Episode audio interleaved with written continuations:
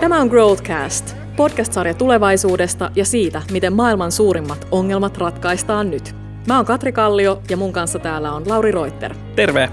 Me ollaan VTTllä kehitetty resepti siitä, miten tiede ja teknologia kohtaa kannattavan liiketoiminnan. Sillä tavalla syntyy kestäviä ratkaisuja niihin valtaviin haasteisiin, joita meillä on edessä.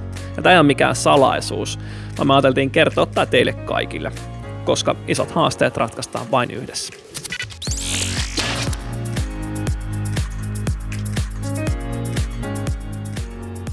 salasanat kuntoon, teippi siihen läppärin kameran päälle ja sitten ei ladota niitä lasten kuvia sosiaaliseen mediaan. Meillä on ihan älytön määrä kaikenlaisia kotikonsteja pitää huolta meidän kyberturvallisuudesta, mutta miten omasta turvallisuudestaan pitää huolta kyberturvallisuuden huippuasiantuntija Kimmo? No kyllä mä käytän sitä salasanamanageria joka päivä arjessa, että mulla on niin paljon niitä salasanoja, että en mä, en mä pysty niitä enää muistamaan. Ja teippi löytyy läppärin kamerasta ja pyrin sitten vähän suhtautumaan varauksella erilaisiin sähköposteihin ja muihin, mitä, mitä tuolta tulee. Että jos en ole ihan varma, että mitä siinä on, niin mieluummin jätän sitten klikkaamatta linkkiä. Meidän kanssa keskustelemassa tässä podcastissa on tänään Kimmo Halunen. Olette VTTllä erikoistutkija kyberturvallisuuteen liittyen. Lisäksi olet Oulun yliopiston soveltavan kryptografian dosentti. Mitä soveltavan kryptografian dosentti tekee vapaa-ajallaan? No aika arkisia tavallisia asioita, että harrastan liikuntaa, muun muassa judoa ja sitten musisointia, kitaraa soittelen. Nykyisin ehkä enemmän lasten kanssa kuin, kuin bändeissä, mutta kuitenkin tämmöistä ihan mukavaa. Että ei taittele foliohattuja.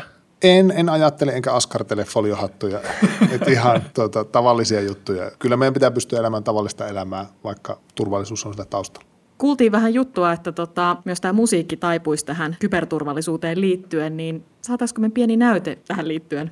No mä nyt säästän teidät mun lauluääneltä, mutta tota, meillä on ollut vähän tämmöisiä hauskoja sanotuksia suomalaisiin iskelmiin, että vaikkapa etsin kunnes löydän sunhan, taipuu tietysti, että etsin kunnes löydän bugin.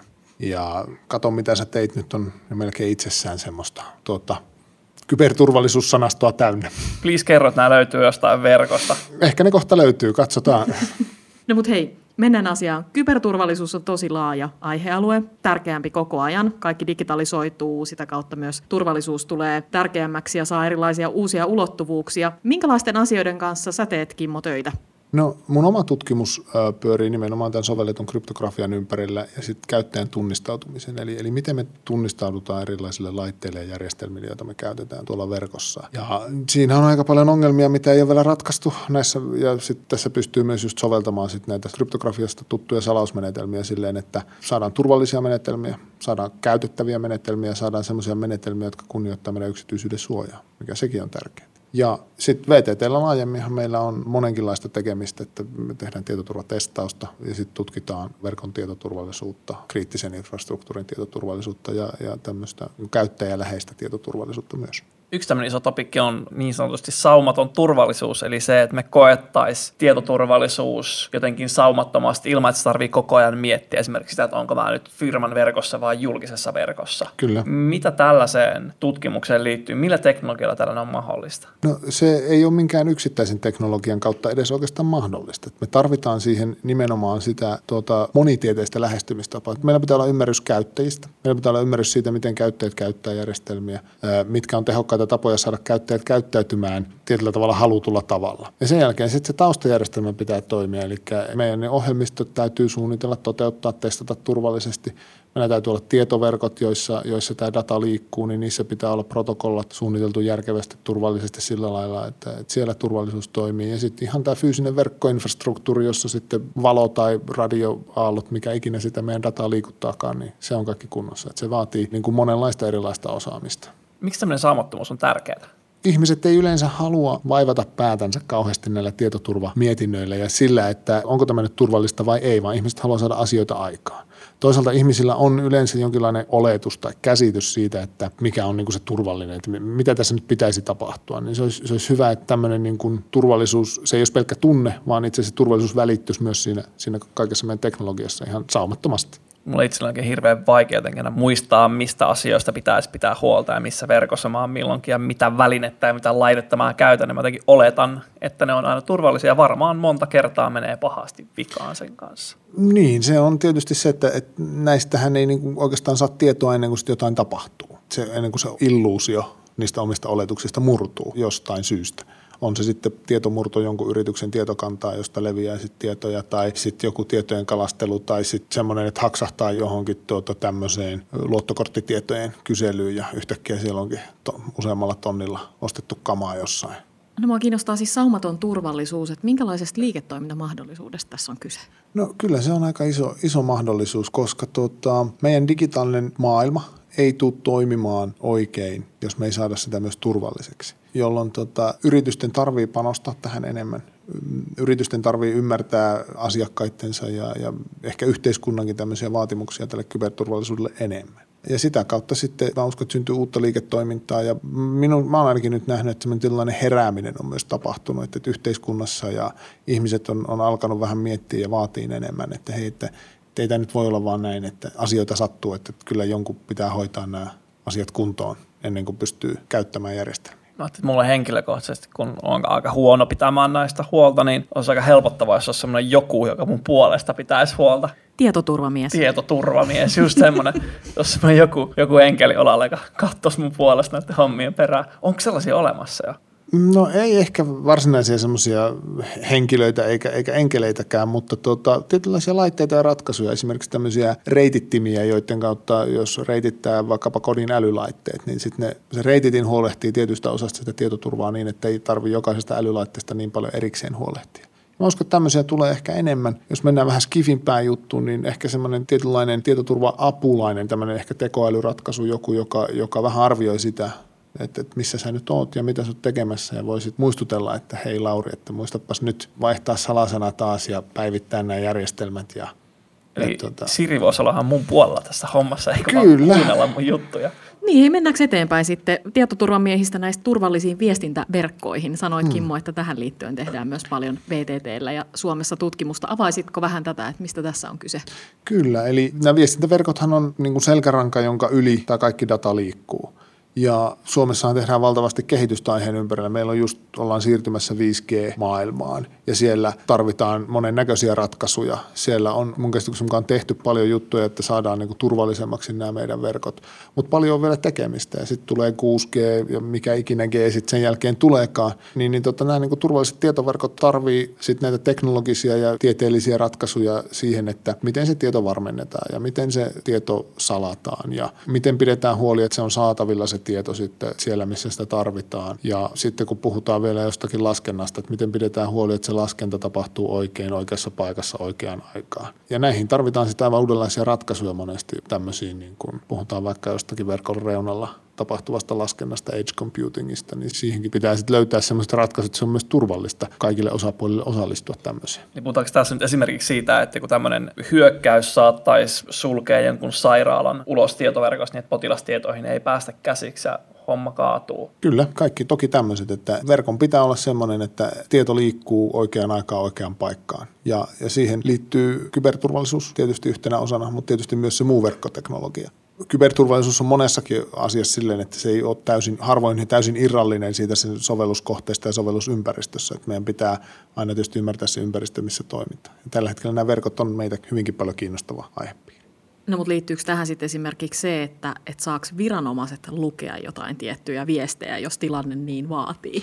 Totta kai, se on, se on yksi osa niitä verkkoja ja perinteisesti hän on ollut tämmöinen jonkinlainen kuunteluyhteys sitten, jossa viranomainen on pystynyt telekuuntelemaan sitä puhelua. Mutta tietysti viestintä on muuttunut nyt viime vuosina ihan valtavasti ja ehkä viitisen vuotta takaperin ennen niin kuin Edward Snowdenin paljastuksia, niin, niin ajateltiin, että verkossa nyt on niin kuin aika kohtuullisen hyvä tilanne ja näin, mutta sitten paljastukin, että verkossa menee aika paljon selväkielisenä ja sitä pystyy niin valtiotason toimijat kuin sitten pienemmätkin toimijat aika helposti kuuntelemaan sitä viestintää. Ja tässä on nyt sitten yksi semmoinen herääminen, mikä on tapahtunut, että siellä sitten on ruvettu salaamaan ja kehittämään ratkaisuja siihen, että se ei ole ihan semmoinen villilänsi enää kuin aikaisemmin. Niin, sen turvallisuuteen riittyy myös se, että kun voi vähän tarkkailla ja katsoa, että mitä siellä liikkuu. Mutta palataan tuohon tota, viranomaisten oikeuksiin vielä vähän myöhemmin. Mut me näin vähän tuohon, sivuttiin sairaaloita, se kriittisiä mm. infrastruktuureja, koska niistäkin tulee digitaalisia. Meidän teollisuutta ja lämpövoimaloita ja melkein kaikkea ohjataan nykyään sähköisesti. Kuinka alttiita ne on sitten hyökkäyksille tai vioille? No kyllähän ne on todellakin alttiita ja tietysti niin kuin just tämmöisessä kriittisessä infrastruktuurissa siinä on monta asiaa. Että just se on kriittistä sen takia, että me ei pärjätä ilman sitä. Tulee ainakin kylmä. Kyllä, tulee kylmä, ei saada lääkkeitä, tieto ei liiku paikasta toiseen. Mulla on kerrottu, että esimerkiksi verotuksenkin järjestelmät on osa meidän kriittistä infrastruktuuria, että sielläkin on tiettyjä asioita, mitkä pitää saada ajallaan hoidettua ja muuta, että meidän yhteiskunta pyörii. Meillä on paljon erilaisia tämmöisiä järjestelmiä. Ja sitten äh, niihin tosiaan tämä digitalisaatio on tulossa, me sitä tehdään, halutaan halutaan saada tehokkaammaksi näitä just erilaisia ohjausjärjestelmiä ja muita. Ja yksi iso osa sitä ongelmaa on se, että, että nämä on perinteisesti ollut tämmöisiä suljettuja.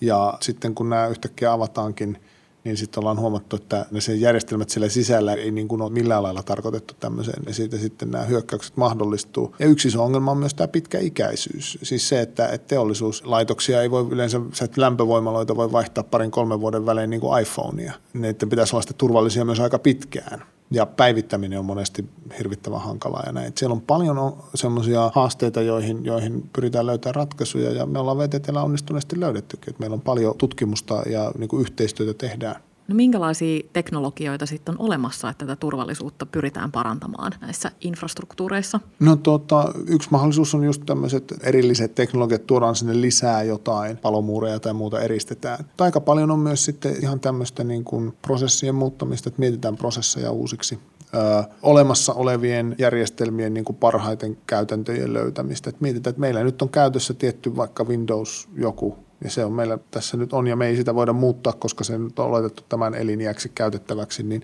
mikä on sitten siellä se paras konfiguraatio, millä pystytään, niin kuin, minkä kanssa voidaan elää.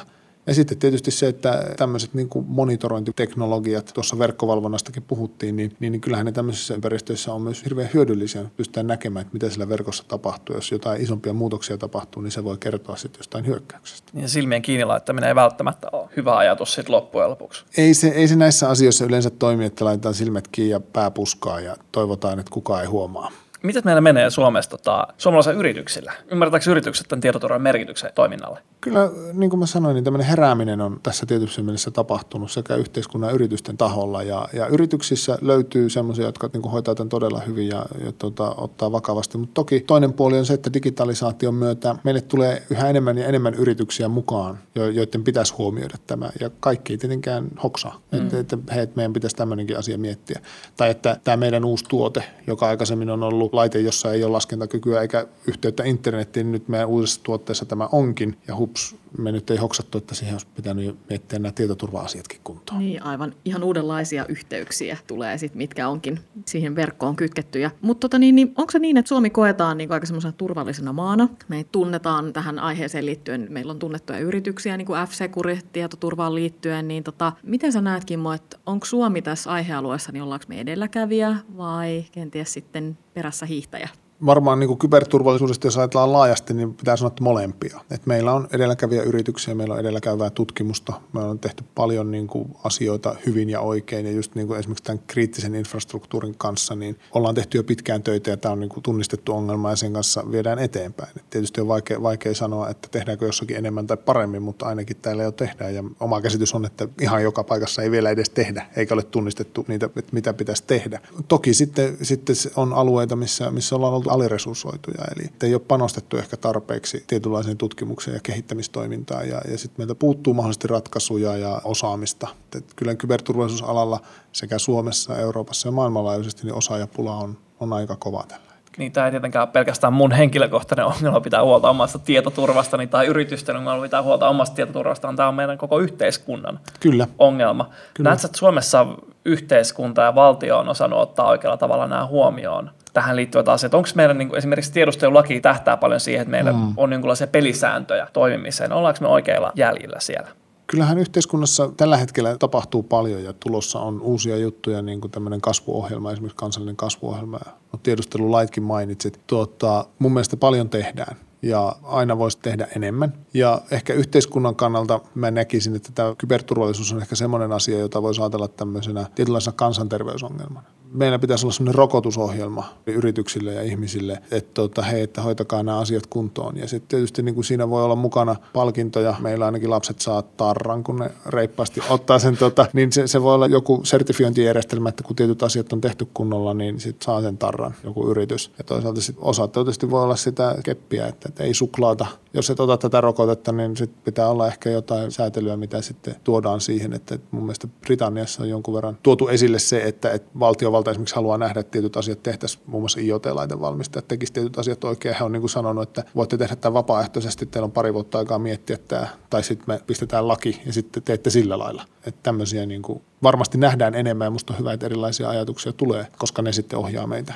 mutta hei, visioidaanko vielä vähän pidemmälle tulevaisuuteen? Onko niin ainakin vaikuttaa siltä tämä kehityssuunta, että lähes kaikesta tulee digitaalista? Ihan kaikesta. Asioiden valmistumisesta, teollisuudesta, siitä miten mä toimin, mun harrastuksista, mun terveys, siitä kerätään digitaalista dataa. Onko nämä mitään mahdollisuutta, että asiat pysyy yksityisinä? Onko yksityisyyden konsepti niin semmoinen juttu, mikä pitää miettiä uudestaan? Varmasti jollakin lailla pitää miettiä yksityisyyttä myös uudelleen, mutta ei tämä peli niin kuin sinänsä ole menetetty. Ei tämä ole väistämätön kehityskulku, että meistä kerätään vain dataa ja sitten kaikki saa sen vaan maksamalla jollekin tai vaan pyytämällä, vaan kyllähän tämä perustuu myös tähän malliin, mikä on nyt enemmän tai vähemmän tietoisesti valittu tämän meidän digitaalisen yhteiskunnan toimintamalliksi, varsinkin niin kuluttajapuolella, eli että me saadaan niin sanotusti ilmaisia palveluita, joita vasten me sitten luovutetaan näitä meidän tietoja ja meidän sitä dataa. Ja jos nyt ajatellaan tätä MyData ideologiaa, niin sehän menee vähän toisin päin. Ja se sitten ehkä vaatii, puhuttiin näistä liiketoimintamahdollisuuksista, niin sitten sitä uutta bisnesmallia myös siihen. Että se ei voi olla enää tämmöinen valvontakapitalisti-tyyppinen ratkaisu, vaan siinä pitää olla erilainen bisnesmalli. Ja tietysti se pitää sitten saada myös ihmiset hyväksymään, yritykset hyväksymään, että me tehdään asioita eri lailla. Ja sillä tavoin mä uskon, että me pystytään yksityisyyttä säilyttämään paljon enemmän. Että ei se ole mitenkään pakollista, että me luovutetaan se data pois. Sitten mä kysyisin vähän toisinpäin tätä samaa kysymystä, että miten sä näet Kimmo, että onko niin, niin, että tietoturva on yksityinen asia? Ei se kyllä se ihan yksityinen asia ole, että no puhuin tuossa rokottamisesta. Sama juttu on vähän tässä, että jos riittävän moni rokottaa itsensä, niin sitten niin nekin, jotka ei pysty rokottamaan, niin on vähän paremmassa turvassa. Ja sama mun mielestä on tässä tietoturvassa, että, että kun riittävän moni hoitaa asiansa hyvin, niin sitten niin ne muutkin on, on paremmassa turvassa. Et, et kyllä se niin pitää ajatella myös niitä muita koska varsinkin yksityisyyden suojan suhteen, niin sosiaalisessa mediassa ja muualla on helppo tehdä sellaisia virheitä, jotka sitten vaarantaa myös, myös sen oman sosiaalisen piirin ää, yksityisyyden suojan. Ja samalla tavalla sitten tietysti mielessä myös tietoturvassa, että monethan vaikkapa tämmöiset kalasteluviestit leviää silleen, että kun yksi sen klikkaa auki ja saastuttaa oman koneensa, niin sitten koko kontaktilistalle lähtee sama viesti ja sieltä aina joku. Joo, just jos, näin. Mm. Just näin. Näitä esimerkkejä on, on sosiaalisessa mediassa, että sitten mm. ihmiset laittaa, että hei, että sain tällaisen viestin ja varokaa, älkää vain koskeko siihen. Että siinä on sitten niin kuin kaveripiirikin niin sanotusti vaarassa. Että. Kyllä. Vielä palaisin tähän niin yksityisyyteen toisaalta mm. niin meidän yhteisön turvallisuuteen. Usein tässä on vähän sen vastakkainasetteluakin ehkä tämän, tämän tota, tietoturvan esimerkiksi just tiedustelulain suhteen. Et onko siinä jotenkin ristiriidassa se mun yksityisyyden suoja ja sitten toisaalta meidän yhteiskunnan turvallisuus, jos pystytään jonkunlaisia asioita ennakoimaan tai ennaltaehkäisemään sillä, että saadaan sitä tietoa sen yksityisyyden suojan yli. Se on tällä hetkellä mun mielestä enemmän niin kuin valintakysymys. Me tietyt tahot haluaa ehkä puskea enemmän siihen suuntaan, että pystytään valvomaan ja tarkkailemaan enemmän ja käyttämään sitä dataa valvomattomasti hyödyksi, että siitä saadaan sitten hyötyjä yhteiskunnalle tai muuta, mutta mä uskon enemmän siihen, että, meillä tulee olemaan ja on, on jo nyt jonkunlaisia ratkaisuja siihen, että voidaan, voidaan niin kuin erilaisia datalähteitä, yksityisiä ja yhteisöllisiä yhdistää ilman, että sitten kuitenkaan niitä yksittäisiä datoja paljastetaan toisille ja saadaan siitä jotain yhteistä hyvää. Niin mä haluaisin uskoa tämän näköiseen tulevaisuuteen ennemmin kuin siihen, että meidän pitää vaan antaa kaikki data sille, kuka tahansa sitä älyä pyytää ja sitten luottaa siihen, että meitä kohdellaan reilusti. Niin. Eli on siis hyvä, että meillä on jonkinlaisia sääntöjä siihen, miten Kyllä. sitä dataa saa käyttää sitten yksilön tai yhteisön turvallisuuden nimissä. Kyllä, kyllä se on ja ne, nimenomaan just, tämä on sitten taas se puoli tästä kyberturvallisuudesta, mitä ei teknologisesti aina voi ratkaista, että tämä vaatii sitten niin yhteiskunnallisia, poliittisia päätöksiä, tietynlaisia eettisiä, moraalisia valintoja. Ja myös sitä aina varmaan sen yksittäisen kuluttajan ja käyttäjän fiksua vastuullista toimintaa. Että. Kyllä, kyllä. Se, tuossa kun aiemmin puhuin rokottamisesta, niin se on ehkä se päättäjän näkökulma, että he voivat niin antaa yksittäisen ohjeen ja näin, mutta kyllähän se meidän niin kuin sekä yksilöiden että yritysten kannalta, niin jos tämmöistä kansanterveysvertauskuvaa jatkaa, niin se on enemmän tämmöistä niin kuin hammashygieniaa tämä tekeminen. Et perusasiat pitää tehdä joka päivä oikein. Pitää muistaa harjata hampaat ja käyttää hammaslankaa ja mitä, mitä ikinä. Eli vaihtaa ne salasanat, päivittää ohjelmat ja sitten käydä säännönmukaisesti asiantuntijan tarkistuksella, eli, eli hommata joku testaamaan se sun järjestelmää ja katsomaan, että se on oikein. Ja sitten miettiä myös niitä omia päivittäisiä tai pitkän aikavälin niin kuin toimintatapoja, että tuota, jos sitä limpparia jo joka päivä, niin kyllä ne hampaat silti menee, vaikka, vaikka se kuin niitä harjaat, että, että sitten pitäisi oma riskikäytös tunnistaa kaiken niin kuin tämän digitalisaation keskellä, ja kun maailma liikkuu enemmän ja enemmän niin tämmöiseen vauhdikkaaseen ja monimutkaiseen suuntaan, niin onko säkin kuitenkin positiivinen optimisti sen suhteen, että me saadaan pidettyä asiat turvallisena? Kyllä mä suhtaudun tähän optimistisesti. Että jos mä en jaksaisi uskoa parempaan tulevaisuuteen tässä, niin en mä jaksaisi ehkä tehdä hommiakaan tämän parissa. Kyllä mä uskon siihen, että me löydetään ratkaisuja. Tietenkin sitten aina tämmöistä niin teknologian ja tutkijan näkökulmasta välillä on turhauttavaa, että sitten kun niitä ratkaisuja on käytettävissä, niin sitten niin kuin jostain muista syistä niitä ei vaan haluta ottaa käyttöön. Että sieltä tulee sitten tämä tietynlainen yhteiskunnan ja ehkä poliittinen ristipaine, että, että meillä on olemassa ratkaisuja tiettyihin asioihin, mutta niitä ei ole vaan sitten haluttu välttämättä käyttää, koska tämmöinen tietynlainen poliittinen ristipaine siinä on, että, että haluttu tehdä vähän eri tavalla kuin mitä, mihin olisi mahdollista teknologisesti. Eli niin kauan kuin Kimmo Halunen on, on töissä ja jatkaa työntekemistä, niin voidaan tuntea olemme turvalliseksi. Asiat on menossa oikeaan suuntaan. Nimenomaan. Mutta hei, ruvetaanko vetää yhteen tähän meidän reseptiin? Jos ajatellaan niin digitalisaatiota, niin tämähän on valtavan hieno juttu. Sehän mahdollistaa ihan uudenlaisen tekemisen. Se tarjoaa meille ihan uudenlaisia työkaluja liiketoimintaan, elämyksiin, mihin ikinä. Mutta sitten toisaalta se tuo ihan uudenlaisen tietyllä tavalla semmoisen niin kuin haasteen turvallisuudelle ja turvallisuuden tunteelle myös. No oikeastaan valtavan ongelman niin. muodostaa. Mm. Mutta sitten toisaalta tuntuu, että meillä on myös hirveästi osaamista tähän liittyen tutkimuksellista osaamista, erilaisia teknologioita. Meillä on valtavasti myös ratkaisuja. Joo, siis kyllä, kyllä että, että kyllä tässä niin kuin aika paljon vaaditaan sitä, että aletaan ottamaan niitä käyttöön. Ja on paljon just puhunut sitä, että että meidän pitää panostaa siihen, että teknologiat, vaikkapa esimerkiksi VTTltä ulos tulevat teknologiat, niin ne olisi niin kuin suunniteltu, toteutettu ja testattu tietoturvan niin kuin perusperiaatteiden nojalla, jolloin niin kuin saadaan vähän eteenpäin tätä hommaa. Ja jos me saadaan kaikki nämä ratkaistua, jos me päästään siihen suuntaan, niin näillä ratkaisuilla on myös ihan valtava globaali markkina, koska kaikkien pitää ratkaista nämä samat asiat jossain vaiheessa. Kyllä, Kyllä, ja, ja siellä on, on sitten niin kuin näiden ratkaisujen sovelluksia eri, eri osa-alueilla, niin niitä pitää räätälöidä ja sitten vielä muokata ja ehkä huomioida se, että tämä kyseessä on prosessi, että, että se ei ole, jos me tänään tehdään joku hilavitkutin, joka tämän ratkaisee, niin ei se välttämättä huomenna enää ole niin hyvä, että, että se on tietynlaista kilpajuoksua ja siinä pitää sitten huomioida se, että, että jos me näitä teknologioita tuodaan, niin meidän pitää pystyä myös kehittämään uusia teknologioita sitten, kun ne vanhenee nämä meidän nykyiset ratkaisut. Tämä on erittäin, erittäin hyvä pointti ja